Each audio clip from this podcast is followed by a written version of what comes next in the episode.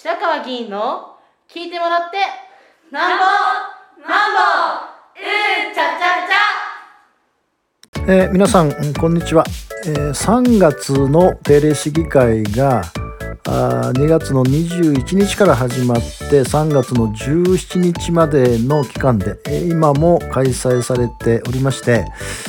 えー、本会議場での質疑とかあるいは、まあ、常任会での質疑その他の準備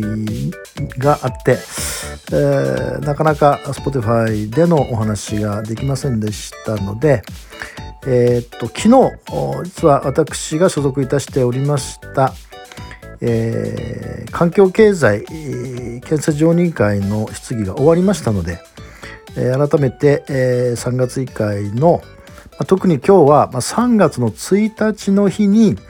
本会議場で市長に質疑をいたしました令和4年度越谷市一般会計予算について4項目にわたって質疑いたしましたので、まあ、今日はその要点をお話をしたいと思います。えー、まず第1点目ですが、えーと国の令和4年度の予算の特徴と本市への影響はと通告しました。でご存知の通り国の予算は107兆円でもう過去最大規模の予算になっています。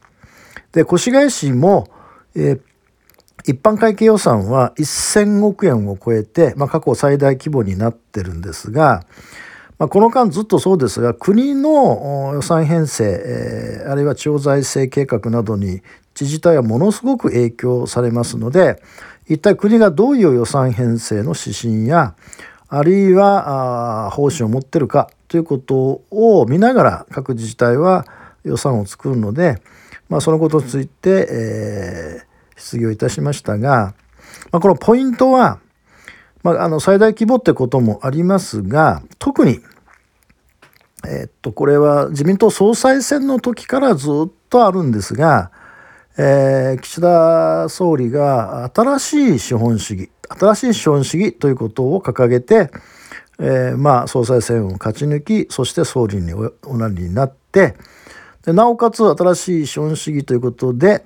えー、いわゆるシンクタンクでの諮問などもされていて、まあ、国会でもですね、えー、論予算委員会などでどういうことなのかと聞く場面がたくさんありました。で特にですね、えー、とこの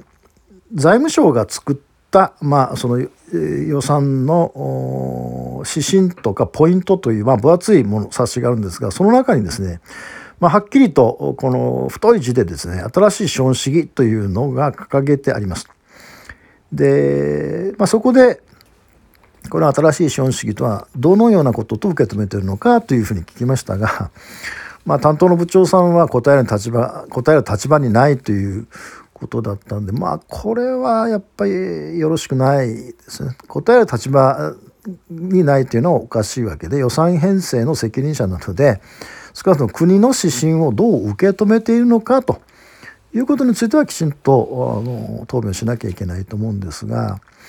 まあ、ただですねあのこれ今明らかになってる通りほとんどよくわからないですね。で私はもちろんこの岸田総理の新しい資本主義が何なのかってことではなくてなんで新しい資本主義ということをの言わざるを得ないのかというこのつまり歴史的時代的社会的な背景のことが重要で、えー、まああの文字通り今あロシアがウクライナに、えー、軍事侵攻するというですねまあ、かつてない、まあ、この話また別にいたしますがあ文字通り近代第一大戦第二次世界大戦であれだけの犠牲を強いて世界が少なくとも統一の価値観としてきた武力を持って主権を、え、侵害することがないということがもう簡単に破られてるという。まあ、下手をするとですね第三次世界大戦の勃発も決してえぐその起こらないとは言えないような事態になってるほど、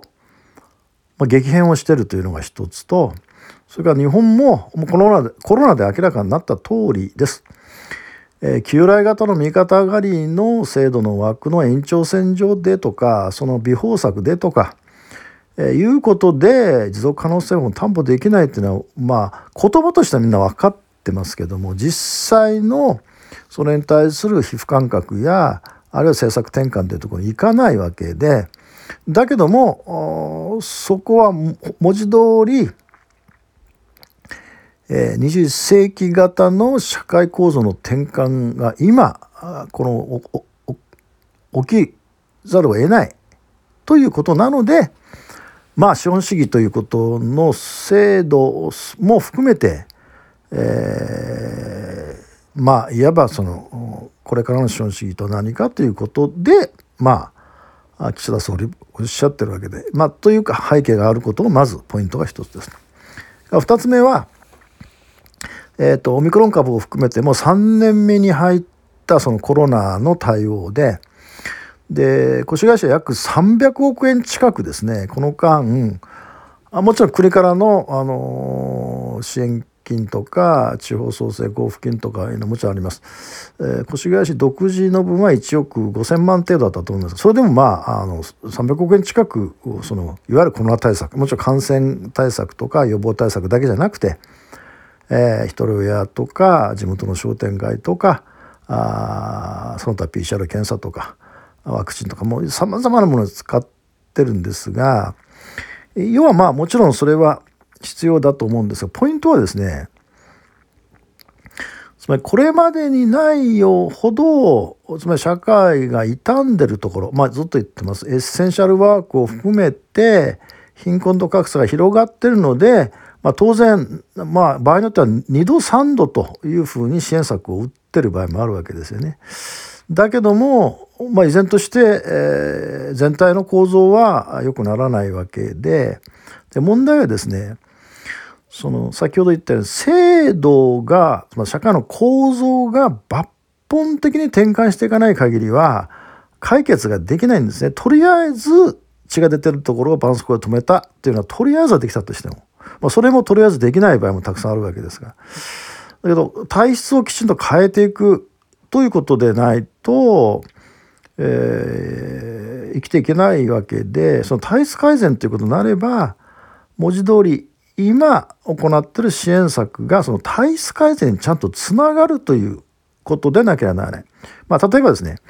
えー、っと昨年50億円をあの子育て世代の皆さんのところに1世帯10万円で支給金を出しました。まあ、これは必要なのかも分かりませんが例えば越谷市で50億円あれば、えー、学校給食費がだいたい年間25億円ぐらいです。でこれを2年間にわたって無償にすることができます。本来は学校での生活はあ無償でなければならないわけですがこれ以外に文房具とかランドセルとかああるいは、えー、クラブ活動費とかさまざ、まな形で、えー、保護者の皆さん負担をしてるわけでその中の一番大きいのはやっぱり給食費なんですね。だから給食費を仮に無料にするということになればなるほどそのこ学校における公的な役割なのでまあ、公的な税金を投入して、えー、子どもたちはつまり所得制限なく、えー、選別することなく全員を底上げしていくために給食費の無料化に使えばそのことを契機としてあの市民の皆さんも考えていただくようになるんではないかというふうに制度構造の転換につながるような形でコロナ対策をを打たなきゃならないしそういう意味での総括が必要ではないかという観点で質問をいたしました。それから3つ目は予算要求額と査定額の関係性ということなんですがで実はですね、まあ、高橋市長の時から私もずっと指摘するけど全く変わりませんでしたが、えっと、予算編成というのはですねえっと、大体役所の中で予算編成をずっとやります。えー、当初予算の説明会を10月にやって、それで各部局から、いわゆる各部局ごとの要求額を上げて、で、12月の下旬ぐらいに、まあ、財政課がまあ査定をして、それで、えー、と1月下旬から中旬ぐらいに、えーまあ、調整をして最後に、まあ、1月中旬から下旬に市長まで上げて市長が、まあ、調整をして予算を作ってその予算が3月議会に提案されると。だから今回の場合一般会計でいくと1000億円以上の予算が提案されることになるんですがその時に高橋市長は1回でそうでしたがとにかく現場から要求を上げろ上げろと、えとにかく市民の要望があるんだから上げろ上げろと言って、えー、各局要するに簡単に言うとどんどんどんどん市民要望だというあるいはこれまでやってきた事業だということでどんどんどんどん、えー、要望額を上げていくわけですね。そうすると当然だけど全体の要望額通りにそう歳入っていうか収入があればいいですけどこの時代に人口が減っていくし、えーまあ、一般会計の半分以上は社会保障費に使ってるわけですからあいかないわけですね。当然差が出ます。要求額と査定市長が最終的に査定した額。大体今回は170億円。でこの間高橋市はずっと160億円から22030億円毎年毎毎年予算の時になるとこれだけの差が出てくると。それはまあ上げろ上げろと言ってるから上げるわけですよね。もちろん上げる方もまあ大体上に上げる時は1割ぐらい切られるんだから水増しで上げとけっていうようなことが役所文化としても一方あるわけでで僕私はここが最も大きなこの予算編成という重要な時期のでこれはあのまあ、予算はもちろん原挙から上げるんですけど上げ方が、えー、まあ、コロナのことも関連しますが右肩上がりの時のように要望があるから上げるとか既存してやってきたから上げるとかつまり新しい社会を作る時に何の事業を優先しなきゃならないのかということがほとんどなくて上げろ上げろって言ってきたんでそれでやってきた。でこれで本当にいいのかと。いうことを質疑質疑しましたがまあ副大市長はあの引き継いでるので、まあ、あの市長選挙の時はもうほぼ予算編成の過程に入ってるので、えまあそのこと自身はあの、まあ、変更ができなかったというご答弁でしたがただしこれからそのやり方については十分検討しますというあの答弁をいただきました。で最後にですね4番目に予算編成過程に対する市民参加と説明責任はどのように実現されているのかと。でこれもですね相当何度も何度も私が一般質問とか代表質問とかで指摘したことなんですが先ほど言った通りですね予算編成って役所の中だけでやるんですね。えー、役所の中で各担当課とか担当部とかあまああの市長とかっていうことででここに市民は一切登場しないんですね。もし登場するとすれば各課があ予算要望を作る時にまあそれもほとんど行われてませんが当該の市民の意見を聞くということぐらいで。でもちろんきちんと市民の意見を聞かなきゃならないんですが私がずっと言ってるのはこの予算の編成の過程に、えー、聞くんではなくてその参加をして決定に参加させるようにしないと市民の皆さんは当事者意識を持たないと。だからその意味でいくと例えばですけども13地区のコミュニティ推進協議会に今でも大体1,000万ぐらいの、えー、500万から1,000万ぐらいのあのいわゆる交付金というのを下ろしてるんですが、まあ、大体そのもう使い道は決まってってるんですね。成人式に使うとかあ今までやった既存のものの、まあ、イベントなんかに使うんでほとんど自由に使うってことができないんですよね。でこれをもう少し広げて、え、自由にその地域でコミュニティ推進協議会でもいいですし、まあ、連合自治会でもいいですし PTA でもいいんですがあそこでどういうものが必要で何を優先しなきゃならないのかというようなことがえー、市民同士が議論していけば必ずですね当事者意識が生まれるわけですよね。えー、優先すべき課題っていうのはそれぞれ違うわけですから当然議論しなきゃならないしなぜそれが必要かって話になるわけで。で同じことなんですがということがないと市民の皆さんは自分たちの税金っていうのはまあ納めてあまあ、議会が決めればというふうになってしまうのでそうではダメででしたがってその納税意識というのも高まらないわけですよね。なるほど自分たちの必要なところに税金がきちんと還元されてるこれを有用感とか言いますけどとなるためにはやっぱり決定権に参加をしていくと。で私はまあ800近くある事業事務事業に全部その精査してということはそれは物理的に不可能なことであるのでせめてといつも言ってるんですけど今回も新規事業が2つまあ2つしかなかったんですけど新規事業を決める時には最低、えー、当該の締めはもちろんですけども専門家とかあるいは市民団体とか入れてそこで協議をしてその事業が必要だというようなことなぜ今必要だかとか額がなぜこの額なのかとかあるいはこのことによってどういうふうに効果を表すのとかいうことをこれはできるはずなのでそこから突端を開いていただきたいということですし自治基本条例にはそのように書いてあるんですね。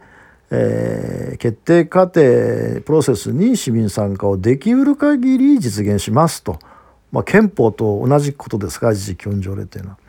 でこれも指摘を何度もするんですけどやっぱここの文化は本当に変わらないということになっています。えー、でまあ4点にわたって質疑をしました。あで